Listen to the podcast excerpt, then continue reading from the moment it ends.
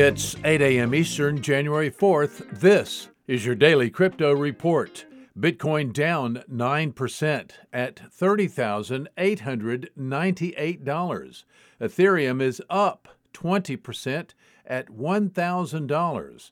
And XRP is up 3% at 23 cents.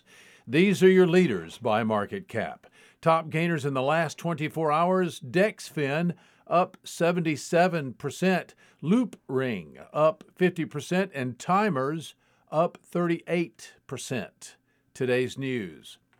Blockchain platform Telos has launched non fungible tokens that perform similarly to U.S. Treasury bonds. This allows cryptocurrency projects to sell tokens that are locked until maturity.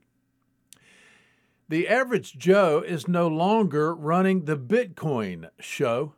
Unlike the retail Bitcoin run of 2017, Cointelegraph.com reports today, quote, institutional investors who remained largely on the sidelines in the first bull run have been the face of the rally this time around, unquote.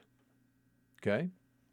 And finally, Catherine Coley, CEO of the U.S. arm of major cryptocurrency exchange Binance, told KLTA yesterday she expects Bitcoin to experience a quote accelerated unquote rally based on moving from 19,000 to 34,000 in less than 1 month.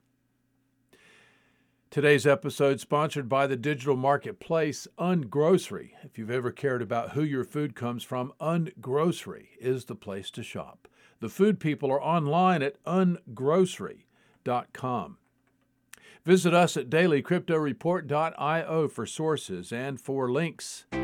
Find us on social media, add us to your Alexa flash briefing, and listen to us everywhere you podcast under Daily Crypto Report.